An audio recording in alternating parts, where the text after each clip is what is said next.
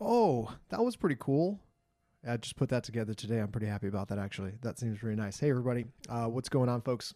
Armen Hammer here. And uh, today we're going to be talking about strength in depth, which was uh, one of the very first um, sanction events in calendar year 2020. We had Mayhem Classic just a couple weeks ago.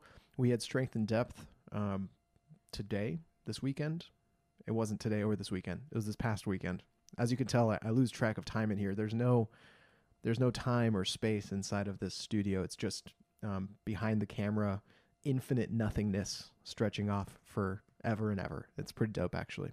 So I just kind of wander into the frame when it's time to go live and, and start talking to you guys about CrossFit. Either way, uh, so today we're going to be talking about strength in depth. Uh, we're going to take a look at the uh, the programming. We're going to take a look at the competition. We're going to talk a little bit about the broadcast, the in person experience, which I did not experience, uh, unfortunately, but very pumped to still talk about. I talked to a bunch of people that were already there, who did have a good time talking about it, um, or or who did have a good time there. So I kind of have an idea of what it was like. And uh, the prize money, we'll talk about that for a little bit as well. But before we get into anything else, just uh, shout out to everybody as always Today's episode is sponsored by water, lots of it, because hydration is the key to infinite youth. I'm 86 years old, and all I do is drink a glass of water a day. That's it. That's all I do. Um, that is all it takes, and uh, that's how I stay so youthful. So, so goddamn sexy. I think is really where I'm going to. But before we go any further me playing around with stuff on the desk here is just to give you guys the show that you're looking at. Uh, let's go ahead and talk about Lefteris Theophanides. We talked about him yesterday. We did this this quick little news break thing. I posted on my Instagram twice yesterday evening after it was over with, and I I want to make sure that everyone is just as po- as confused as possible.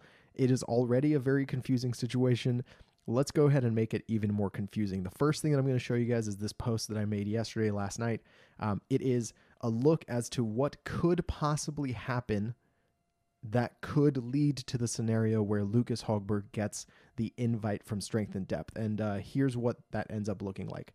If Lefteris is removed from the leaderboard and everyone in the leaderboard moves up a spot, Panchik should get the final top 20 spot. Panchik is going to decline his top 20 spot in order to compete with Mayhem. I know that that's worded really confusingly. Next up on that list is Georgios Curvis, who would get the national champion spot from Left Lefteris. The backfield then goes on to David Sharonke, who just won a spot from Strength in Depth. So then his Strength in Depth qualification goes to third, which is Lucas Hogberg. Now, this is a very convoluted series of steps that relies on HQ actually taking an action that they haven't done before, which is both removing left Lefteris and moving everyone up on the leaderboard and the blue line dropping because of it. However, here's where things get even more confusing in case that wasn't enough. There is no guarantee that this is going to be the case. For example, the other opportunity for HQ to make a decision point here is that because the test did not take place during the open, his open results are not invalidated. Instead, he gets disqualified. His national championship spot is moved up, and therefore the open line doesn't move, and that's it. Either way, it's kind of unclear exactly what's going to happen because unfortunately, the rulebook does not have a stipulation in place for what happens when a national champion tests positive. They have a stipulation in place for backfilling if the national champion qualifies for the games um, in a team, for example, but they don't have a situation in place for what happens with drug testing disqualifying a national champion. So I, I have no idea. I have no idea what's going to end up happening. Um, CrossFit essentially has a couple of different decision points here. They need to decide whether they're going to backfill the national championship spot. I think that they should. Then they're going to need to decide what they're going to do with Lefteris Theophanides' open scores. It is highly unlikely that we see them completely remove his open performances and reshuffle the entire leaderboard. That's just not going to happen.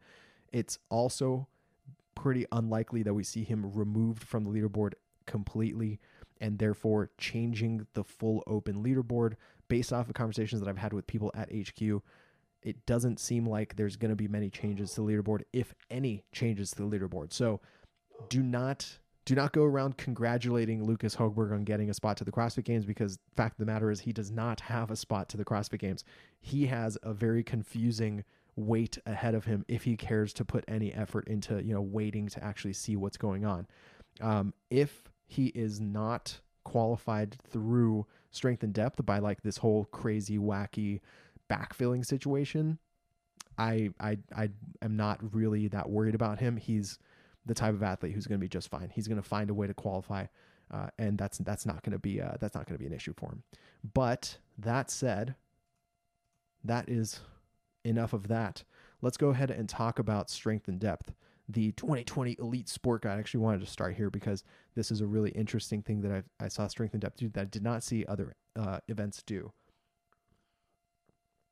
You see, running an event is very challenging. Organizing an event is very challenging. Lots of different moving parts here. We're going to try and tackle some of the biggest portions of it. Like I said, we'll talk about programming, competition, broadcast, in person experience, prize money. So, those are going to be our five big, giant, overwatching, overhanging boxes within which we're going to look at. But I want to 100% point out the fact that strength in depth seemed to be very well organized right from the get go. Uh, this is a PDF file which lays out for the athletes what they can expect in terms of the timing for registration, what the facilities are going to look like for the athletes, what the coaches' passes look like, all the individual events, all the team events, all the standards of movement that they're going to be using for their judges. They're going to take the look at the prize money is at the back end of this as well.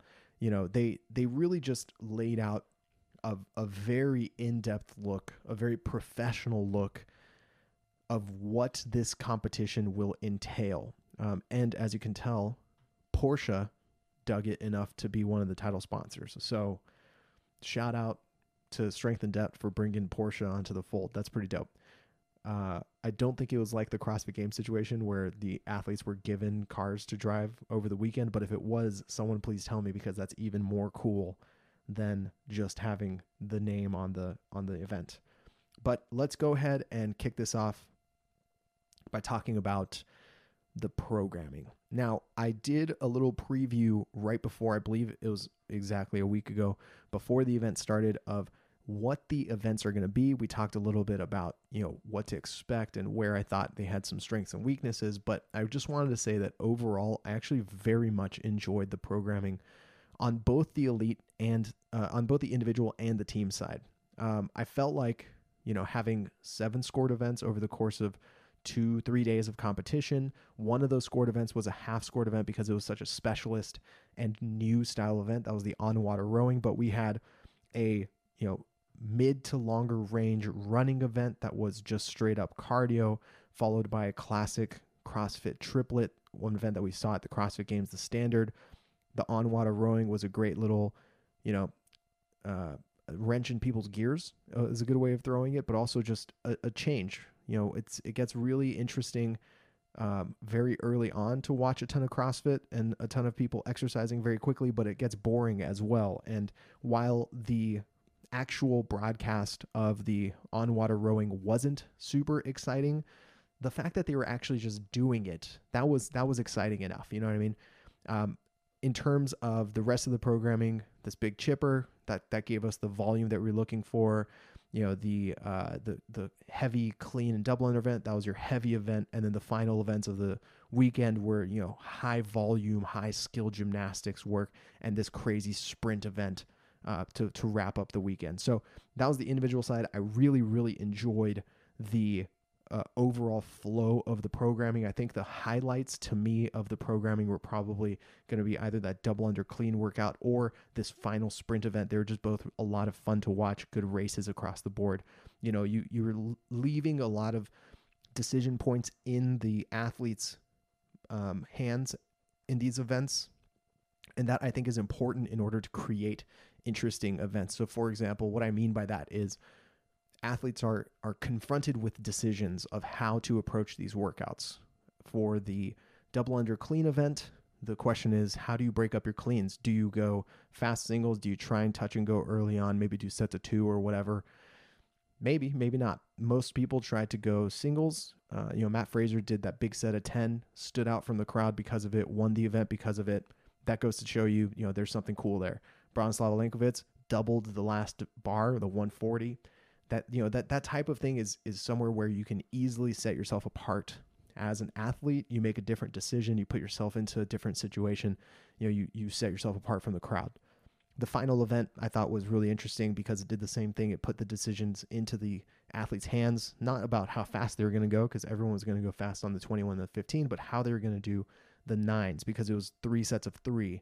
There was no rule that you had to bring the bar down or even put it back onto your back before you walked it forward, but you had to progress forward on the floor every three reps.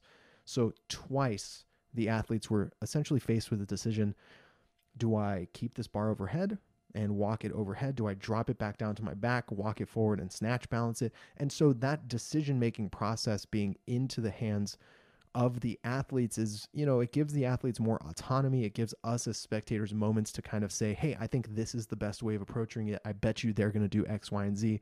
Whereas, for example, while chipper events, very big chipper events, tend to be, you know, the type of uh, event that pretty much is defined by CrossFit style competitions it's not always super fun to watch because there isn't really strategic differences between how people are going to handle a workout, right? If a workout starts with 100 pull-ups for time, who cares? Like it there's no it's just the person who has the shortest levers and the best grip are is probably going to be the one to make it through, right? Or a, a workout that starts with you know, a 100 dumbbell snatches. Okay, so we're just to stare at people do dumbbell snatches for four and a half minutes before the rest of the workout starts. Great, right? So there's there's kind of this.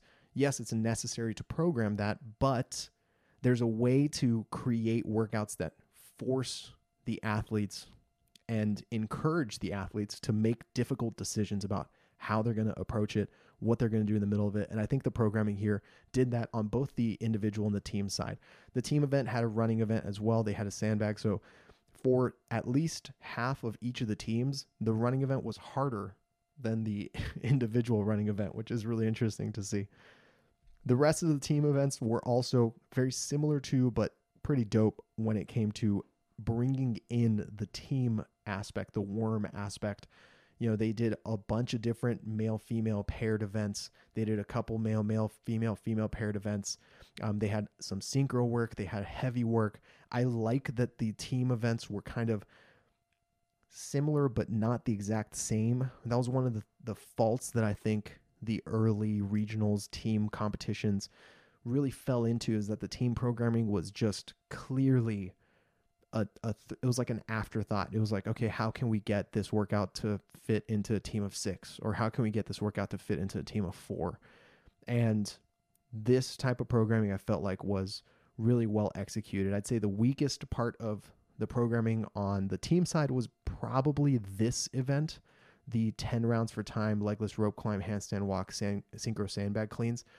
It felt a little bit clunky to me because of how quick it was it, it it doesn't quite separate in terms of the capacity to do things like legless rope climbs as much as it separates the capacity to do these things very very quickly. That is again this was this was one of the events that was the most fun to watch because you got to see you know who's going to do the handstand walk or how are they going to you know go back and forth on the legless rope climb? Is someone going to make an issue uh, or making a mistake on the legless rope climb and take, take a very costly no rep, right? These are situations that create some excitement throughout the show that is this competition. You know, it doesn't really lean into the athlete decision side of things, but it does lean into the athlete capacity side of things. So it was fun to watch. I just felt like the workout itself was maybe on the it was like the lighter side, right? It just needed to be something a little bit more.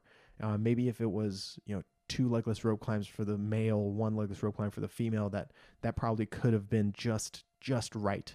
You know, I would have liked to see that um, just change it a little bit, um, or you know, obviously you're working within the logistics of the event, and I li- literally started the show off by saying, yeah, uh, they're they're they're working within real, real tough logistics, and they did a good job of sticking to the schedule. And now let's go ahead and throw throw a wrench in that and just change the whole thing. But what I'm basically saying is that out of a bunch of really stellar events, I'd say this is the one that probably needed just a little bit of love, a little bit of love to to get it up to the next level. So overall, I'd say the programming was really good. Um, I think it was just classic CrossFit stuff across the board. Uh, you know, A minus for sure.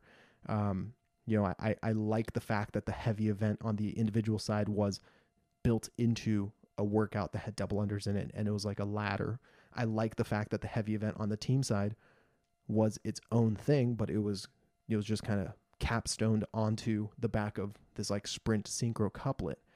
You know, these are really interesting decisions. They're ways of sort of changing up the way that many of these other events program or contest this whole exercising really quickly thing. And that's the type of change, that's the type of new look that many of these things, uh, many of these things being the sanctionals, can learn and sort of apply, I think, into their their programming. So overall, very very good. Um, and I think honestly, it feels weird giving like a grade for programming because last year the reason why it was important to do that was because no one really knew what the sanctionals were supposed to be. I mean, we we had an idea of what the off-season competitions had looked like in the past, right? Before it was sanctioned, Dubai was basically the winter CrossFit Games. It was 5 days long. It was like 68 different events. They're doing three different swimming events. They're running 10 miles into the desert and then snatching 500 pounds and being chased by dragons or something. You know, I mean, it was just like this crazy, wild, high volume, off season, soul crushing event that was pretty fun to watch because it had a huge payday for the athletes that were showing up. So when Dubai was sanctioned as the very first event, it was like, what is going to happen? Like, are these sanctioned events just all going to be CrossFit Games style events, the athletes are going to die. This isn't going to work. And so I think last season, not really having a context for what are the sanctionals supposed to even look like, I feel like it was important for myself, for Justin with Morning Chalk Up, for us to sort of come out and be uh, critical and uh, offer feedback offer you know the the spectators i'm just i'm singling us out because you know we're sitting here talking about this right now but the spectators the fans the athletes themselves the coaches the participating people all the different members needed to be involved in this process of providing feedback. The cycle needed as much feedback as it could because these sanctioned events didn't know what they were supposed to be. And i think we kind of have fallen into where it's supposed to sit. And i like to use this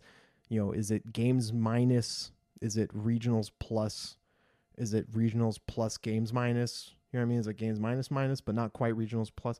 You know what I mean? So there's there's a bit, bunch of different ways that you can single out like okay here's where we're going to sit amongst the you know uh, the, the type of spectrum where we could be programming and what type of event we could be running and i think many of these events you know strength in depth included this being their second year being sanctioned but they've been running it forever they have really gotten a feel for where they should sit because previously it was Dubai as like essentially the CrossFit Games all over again, five day competition, ton of events, lots of volume. You're going to be hurting after it's over. Or it was like no one wanted to touch regionals. So everything was programmed kind of sort of a little bit easier than regionals because it was either a big inclusive event that tons of people were going to be participating in, and that's how they made their money by having 2,500 different people participating and competing in it. So the big participatory community thing. Or they just didn't want to challenge the way regionals challenged because who cares about these tiny little off-season events when people are all just focusing on open regionals games, open regionals games. And so now that there is this structure for people to fall into, I don't know how important it is for people like me to say, "Oh, this thing gets a B plus or an A minus," or you know what I mean. I don't know how important it is for me to say that as far as saying, hey, you guys did a really good job of, of putting together a, a solid, well rounded test of fitness that picked and resulted in the best people being on top, I'd say that that's about as good as I can go. Like you did a good job doing that. So I think uh, Ollie and his team should be really proud about the work. And I, I know how much work went into it, the work that goes into making the programming actually function individually and as a whole. Uh, they did a really good job there. So that's the programming. Now, let's talk a little bit about the competition because the competition at Strength in Depth was really, really fun to watch. And this is something that kind of, you know, plays into the forward looking aspect of talking about these events, right? When you review an event like this, it's already done, it's already over with. Whatever it has been able to accomplish has already happened. So when we talk about how is the competition, what we're really talking about is what are we going to see the next time this event shows up? How can we learn from what happened? Are the athletes going to be excited to be there? Are spectators going to be excited to show up? And I think the answer to many of those questions are positive answers. The competition at Strength in Depth was really fun to watch because athletes were basically tested in interesting and myriad ways, but more importantly, the expected outcomes were kind of flipped on their heads. For example, Mayhem took a ninth place finish, middle of the pack finish on the very first event, and were forced to win every single event after that, which is not easy to do because they were being pushed by Team Wade as well as by uh, Train Like Fight. So what you what we saw was an unexpected start, a very close competition, um, you know, powerful and uh, and and really exciting finishes to various events. We saw teams forcing and pushing themselves into places where they hadn't been before. We saw mayhem sort of fighting off their off the their back foot. Um, we saw really a, a, an entire scenario play out that we hadn't seen in the past, which was mayhem fighting their way back from the bottom. Not something that usually happens with them. They had one bad sanction event last year at Wodapalooza, but it was pretty clear from the the depth of the field there that they just weren't going to be able to make it back, and from how bad their finishes were in the, a couple of the early events. Whereas here, you know, a ninth place finish, middle of the pack finish, it wasn't the end of their weekend, but it could have been the end of their weekend if they followed it up with another bad finish after that. And they didn't. They followed it up with straight up wins, except for the last event they took second, right? So that was a really exciting competition to watch. And the same thing kind of happened in the men's and the women's fields. In the in the women's field, you know, the favorites going into this thing, Haley Adams, Laura Horvath, you know, these were athletes that we all expected to do very well. We saw great showings out of Gabriela Migala. Um, we saw really solid showings. Kelsey Kiel earning her spot to the CrossFit Games. These were really, really solid performances. And the races that we saw over the course of the weekend between these athletes, Horvath putting together an absolutely amazing Saturday, winning out first, first, and first across those three events to move up the leaderboard and take that first place spot going into Sunday. That's the type of excitement that makes people think, man, I love this sport. I love watching this sport. And you can't really manufacture that, you know, as much as it's really cool to say, yeah, I love this. This was really dope. This is great to see. Um, you can't really, you can't really create that outside of putting together the scenarios within which that could flourish. And I think that's what they did. Um, that's why we talk about programming because programming helps do that. It helps create those scenarios. Another part of it is the fact that, unlike regionals, where you're basically competing against the same people year after year, these sanction events, you're seeing new combinations and new iterations of these athletes coming together. Maybe it's someone from this part of the world coming together to someone this part of the world and competing for you know in a place that neither of them live or neither of them are, are hometown favorites. And that i think is really important. It adds a lot to the competition. On the men's side it was absolutely the mat fraser show from start to finish but that's not to be talked down to i think. You know mat uh, absolutely prepared very very hard for this event i was there for his training i talked to him about how he was he was coming into it you know, he had the eye of the tiger situation. He was taking it very seriously. And you could see that his preparation uh, absolutely paid off. I mean, he was able to basically put together a five of seven weekend. The only events that he didn't win were the specialist events the run was pretty fast. I mean, you had some very, very fast runners up there, and I think he was sixth, maybe seventh in the run. Um, he was placed pretty well in the on water rowing, considering he's not built for on water rowing. So he probably put in some some time to practice that as well. So he took this thing seriously, and you could see he took it very seriously. But we also saw some some very exciting performances out of athletes that didn't necessarily, you know, come away winning the weekend. I mean, obviously, you know, David Shrunky, great performance to put him into the second place finish for the qualifying spot for the games. Lucas Hogberg fighting for that second place finish the entire weekend, holding on to it until essentially the last day. Those were really great storylines, storylines that I think that the, you know, we'll talk about the broadcast in a second, but I think that the broadcast team did a pretty good job of showcasing those storylines. Um, we saw Bronislaw Olenkowicz really just get out there and honestly, even given the fact that he didn't have a great run, he crushed every other event. So exception like it was just so surprising how good he was at everything else that I cannot wait to see him compete at another event, right? I just can't wait to see him show up to another sanction event because honestly he deserves to be on the big stage with all those athletes. Like everyone in the top 5 at strength in depth deserves to be at the CrossFit Games and I hope they keep competing until they get there. Um, we got to meet and learn about, you know, newer athletes, athletes that maybe don't have as big of a following as as other athletes. Andre Houdet comes to mind. I think he had a couple really solid, you know, post event interviews where he kind of showcased his personality and and uh, opened up the the possibility for him becoming, you know, maybe a, a favorite of some fans out there. But we've talked a little bit about you know tangentially about the broadcast. So let's go ahead and uh, and let's go ahead and do that. Let's talk a little bit about the broadcast here. So I I, I just have this random clip up here. It has nothing to do with with what we're going to be talking about, but uh, overall, um, I know the team that put together the broadcast. Um, I am familiar with the team that put together the broadcast. It's the same team that did Filthy 150. Um, they are also doing uh, at least a few more events over the course of the sanctional season. They are absolute professionals. I uh, I feel very lucky that I got to work with them at Filthy 150.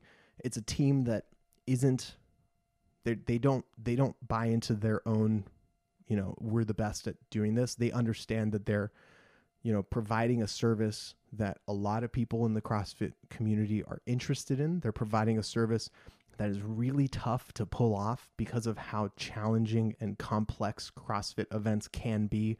Indoor events outdoor events floor plan changes you know 30 athletes on the floor at a time. How do you follow that? How do you provide the graphics for that? These are very difficult scenarios to to figure out. And one of the things that we were spoiled with when HQ was in charge of their own broadcast is that HQ's spend on the broadcast was not justified by the market in fact, they were taking losses on their spend on the broadcast precisely because they could just write it off as advertising or marketing for the brand.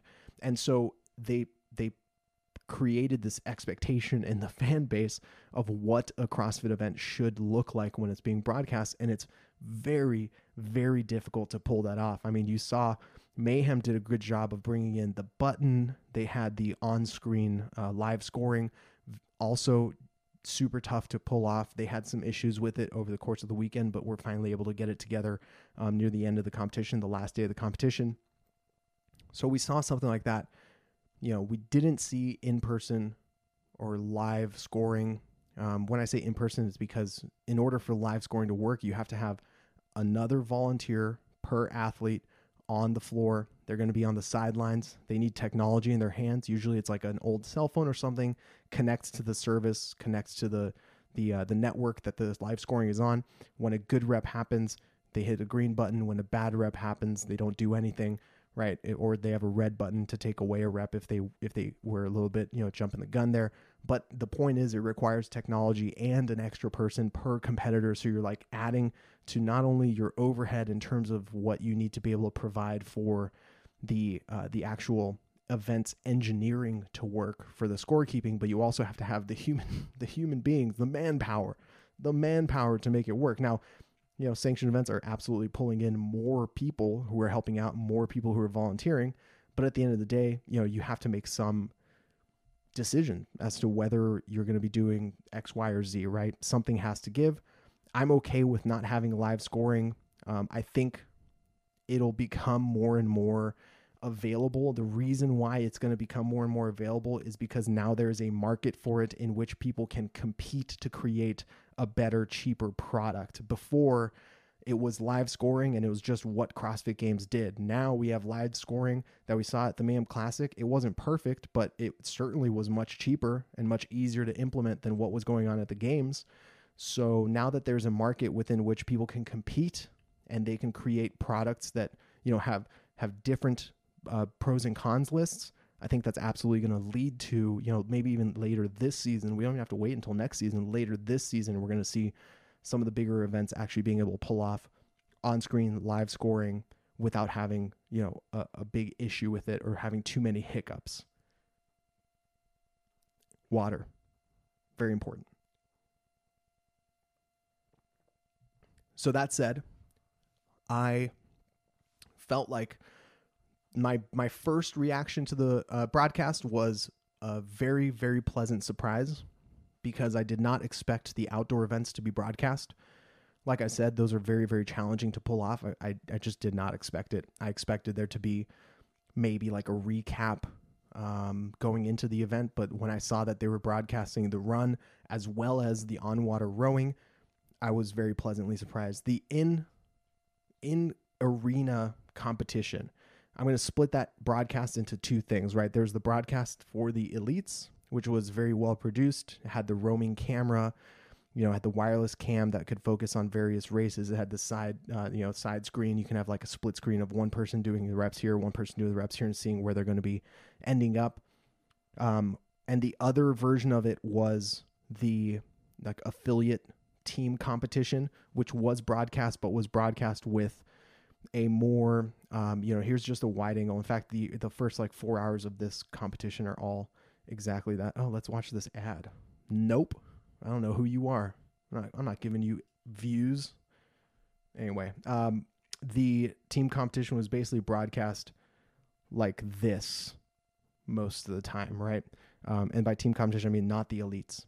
Basically, the stuff that was happening that wasn't the elite competition was broadcast from this angle. And that's fine because generally speaking, that stuff isn't broadcast anyway. Um, and you can go back onto their YouTube channel. You can find every single one of these. They got really good viewership, I'd say. Um, about the same amount of viewership across each day, about 180,000 views each day. That's that's really solid. They had a solid group of people that were interested in watching this. I think they provided a good service and a good product. A couple things that I would have liked to see better. You know, I understand the difficulties of on water rowing. I think there's some iterations there that can improve. What I wanted more than anything was just a running clock. It, it's not as useful for the idea of I want to keep track of the finishes because they weren't watching an athlete start and finish completely through. So it's really hard to say, okay, they started at 43.15 and they finished at 48.32. All right, what's the math there, right? It, it wasn't quite like that. It's just more, I'd like to have a general idea of where we are in the entire run of things. It was hard for me to tell who was coming up next and what to expect from which wave. The broadcasters and commentators, I think, on the on the run, I felt like on the first day, I felt like the commentators were just a little too stiff they were just talking about things that I didn't think were super necessary. Um, they weren't bringing up points that I thought would have been really interesting and good to talk about. Uh, they were asking questions that just weren't quite. It's like just a slightly different angle. Like if you just turn this way and approach that topic, you'd see a different light, and it would show you something slightly different, which I think would be a little bit more interesting to talk about. Um, but I actually thought they improved over Saturday and Sunday. I thought Saturday and Sunday they did a really good job. Um, that is also helped, by the way, by having people like Sam Briggs come in and help with the commentating. You know, uh, Chris Hinshaw came in and helped the commentating a bunch. So overall, I felt like the the broadcast team really did a great job. Um, the the broadcast was easy to watch. It was easy to find. Uh, it was just available right there on their YouTube for free.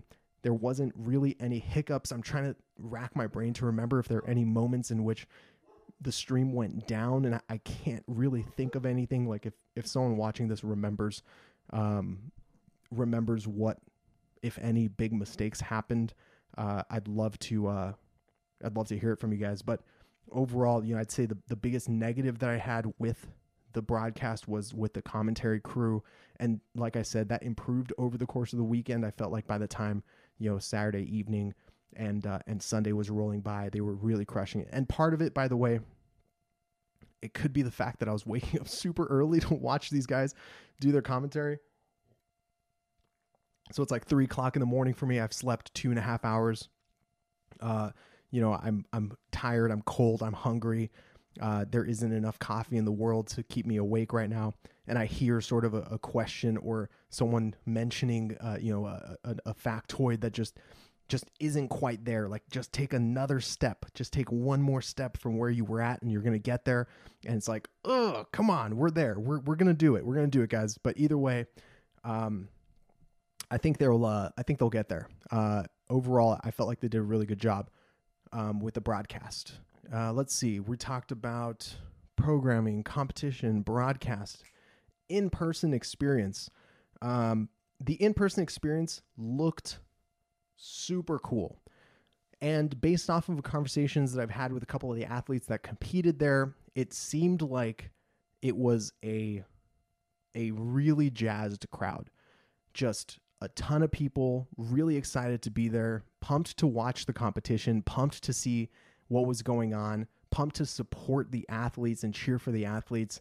You know, I, I don't think I don't think it's it's it's bullshit when Mat Fraser is, is sitting there and saying this crowd is crazy. I've never competed in front of a crowd that's felt like this before. I don't think he's blown smoke. You know, when you when you see Sharonki come up there, qualify in front of his own countrymen and the entire like just the roof blows off the place. That you can't fake that. And the fact that Strength in Depth was able to sell out their spot, fill the stands, get people watching, get people excited about it, it just goes back to the the basics of the event were put on very, very well. It was organized, it was on time, information was presented clearly. The um, programming was well done in order to to sort of facilitate good competition. I think that they just just were able to execute on those those standards incredibly well in terms of you know the things like maybe could have been better organized or better communicated like maybe the leaderboard but I watched the whole thing. You're, I mean, you're st- you're staring at what I looked like the entire time watching this thing. I was staring at my laptop. One one uh, tab was the leaderboard. One tab was the live stream, and I would just switch back and forth whenever I needed it. Uh, maybe the leaderboard could have been more obviously put out there for people, but I felt like they did a really good job of providing an environment both digitally via broadcast and physically in person. Um, that was exciting. Now I don't know what the feel was in like the uh, the vendor village, right? I haven't spoken to any of the vendors. I don't know uh, how the vendors feel about the event, but when you have that many people there and they're really excited to be there, chances are they're spending money. So hopefully the you know the vendors also had a good time. I would love to know if anybody just walked away with a Porsche by the end of the weekend if they're just like so jazzed, so pumped. Like, you know what? I'll take that $120,000 911. Let's do this. That's perfect. I've always wanted a 911S convertible. That's, that's, that's awesome. Yeah, I'll just take that one right there. That's the one I want. So hopefully, uh, hopefully someone actually did that because that would be really, that would be really interesting to see. Um, and I guess overall, uh, or let's talk a little bit about the uh, the prize pool. Right, I have that written here somewhere. They had it in here. There we go. So the prizes, they actually doubled the prize pool from 2019. Um, that's not easy to do. Obviously, bringing in more sponsors, selling more tickets, having a bigger venue, providing a, a better experience for everybody adds money to the environment that is an event like this and that trickles into the prize pool. So I think it's really good to see that their growth from one year to the other is as big as it was. I suspect that they're going to grow again going into next year. Strength in depth is very clearly, to me at least, making a play for being a top tier event. And when you have Mat Fraser show up, he says nothing but good things about it. You have Rich Froning and his team with Mayhem show up. They crush it. They have a good time while they're out there. You have Laura Horvath, you know, Haley Adams, uh, Gabriela Migala. You, you got the like the futures of the sport showing up and competing there, and they've got nothing negative to say about it. You've doubled your prize money. You provided a solid broadcast experience. I think it would be, you know, certainly a, a, a, trending in the direction of strength in depth being one of the top tier events going into the future. They've definitely set themselves apart already. Last year, they did a really good job of both hosting an, a, a live open announcement and having 19.1 be the very first event of the the weekend and being able to put off the event so they they they've been able to pull that off right from the bat, and they they made a name for themselves there. And this year they grew by saying, "Hey man, we're going to do on water rowing. We're going to have uh, doubled our prize pool. We're going to offer you know X, Y, and Z for our, uh, or I'm sorry, X, Y, and Z for my my Canadian and European fans here. Um, we're going to offer X, Y, and Z in terms of uh, spectator experience. I just think they did a really good job of growing the event um, in meaningful ways. I would have liked to be there in person. It's expensive to be there in person. It's not a cost that I can handle. It's not a cost that the events can handle on top of everything else they're doing. Totally understand that. I had a good time watching it on the broadcast. I'm not worried about it. I'll make it out there eventually.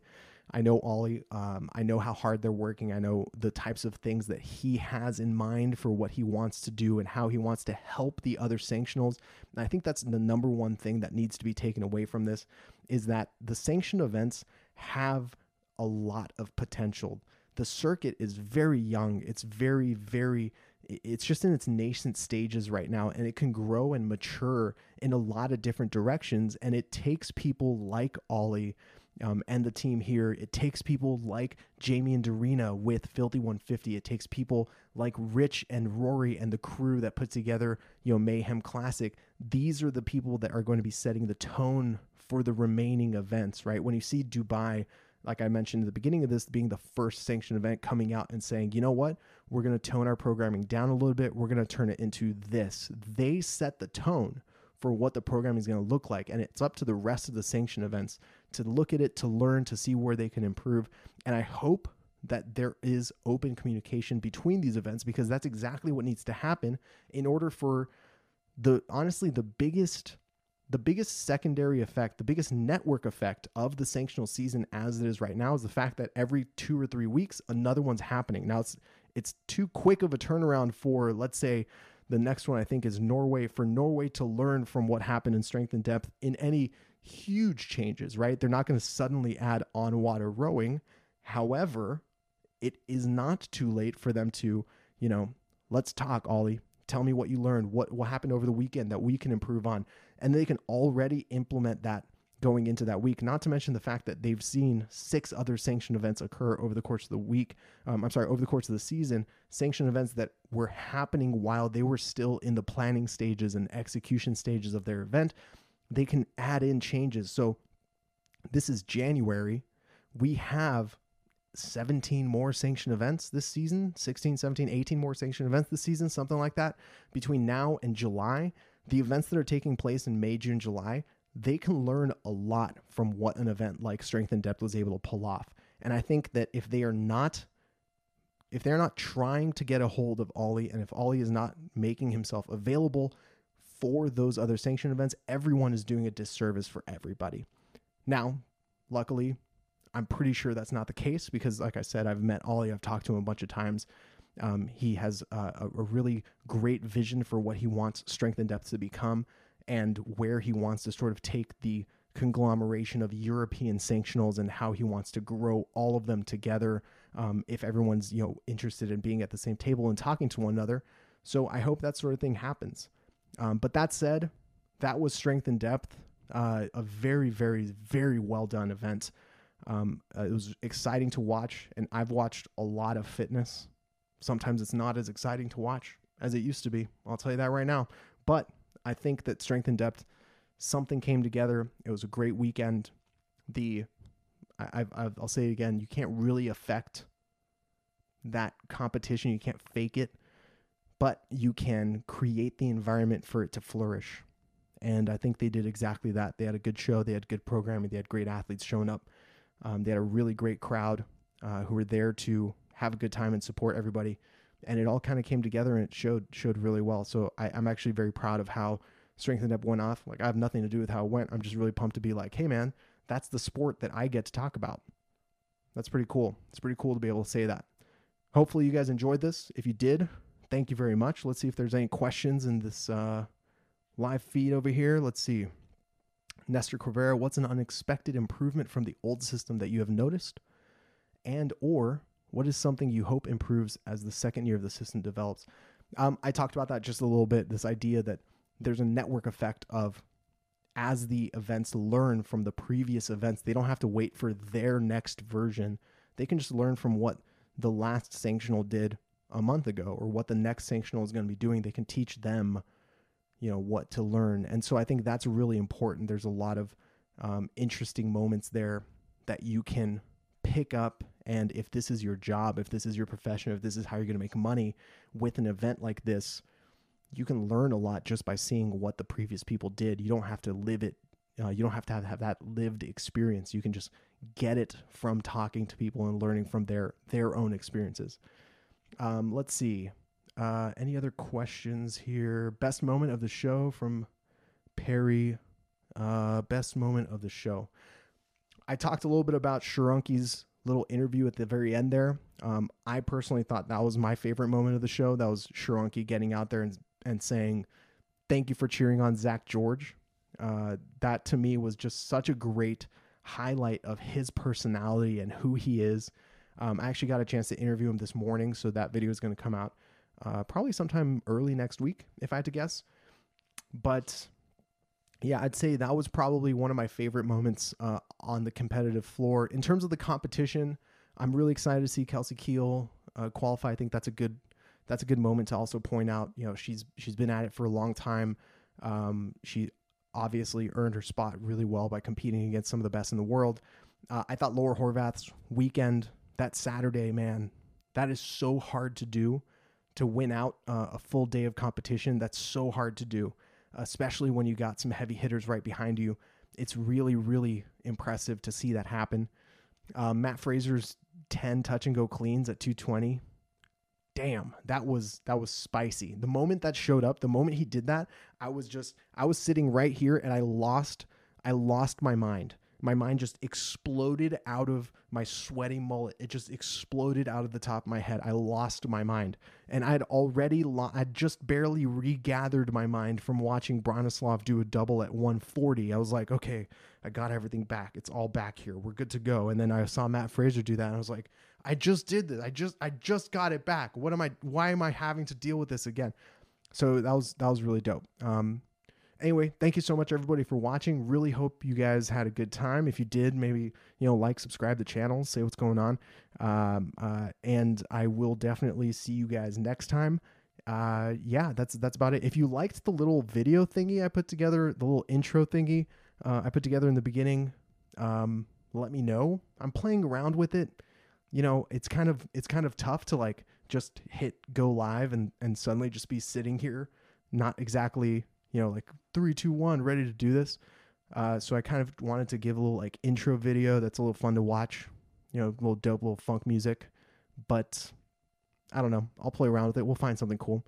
And if you have any suggestions for what you think might make this cooler, let me know. Like a live scoring for this live feed is probably not probably not going to work. I think I need to get a more comfortable chair. Sitting up in this position is is not easy to do.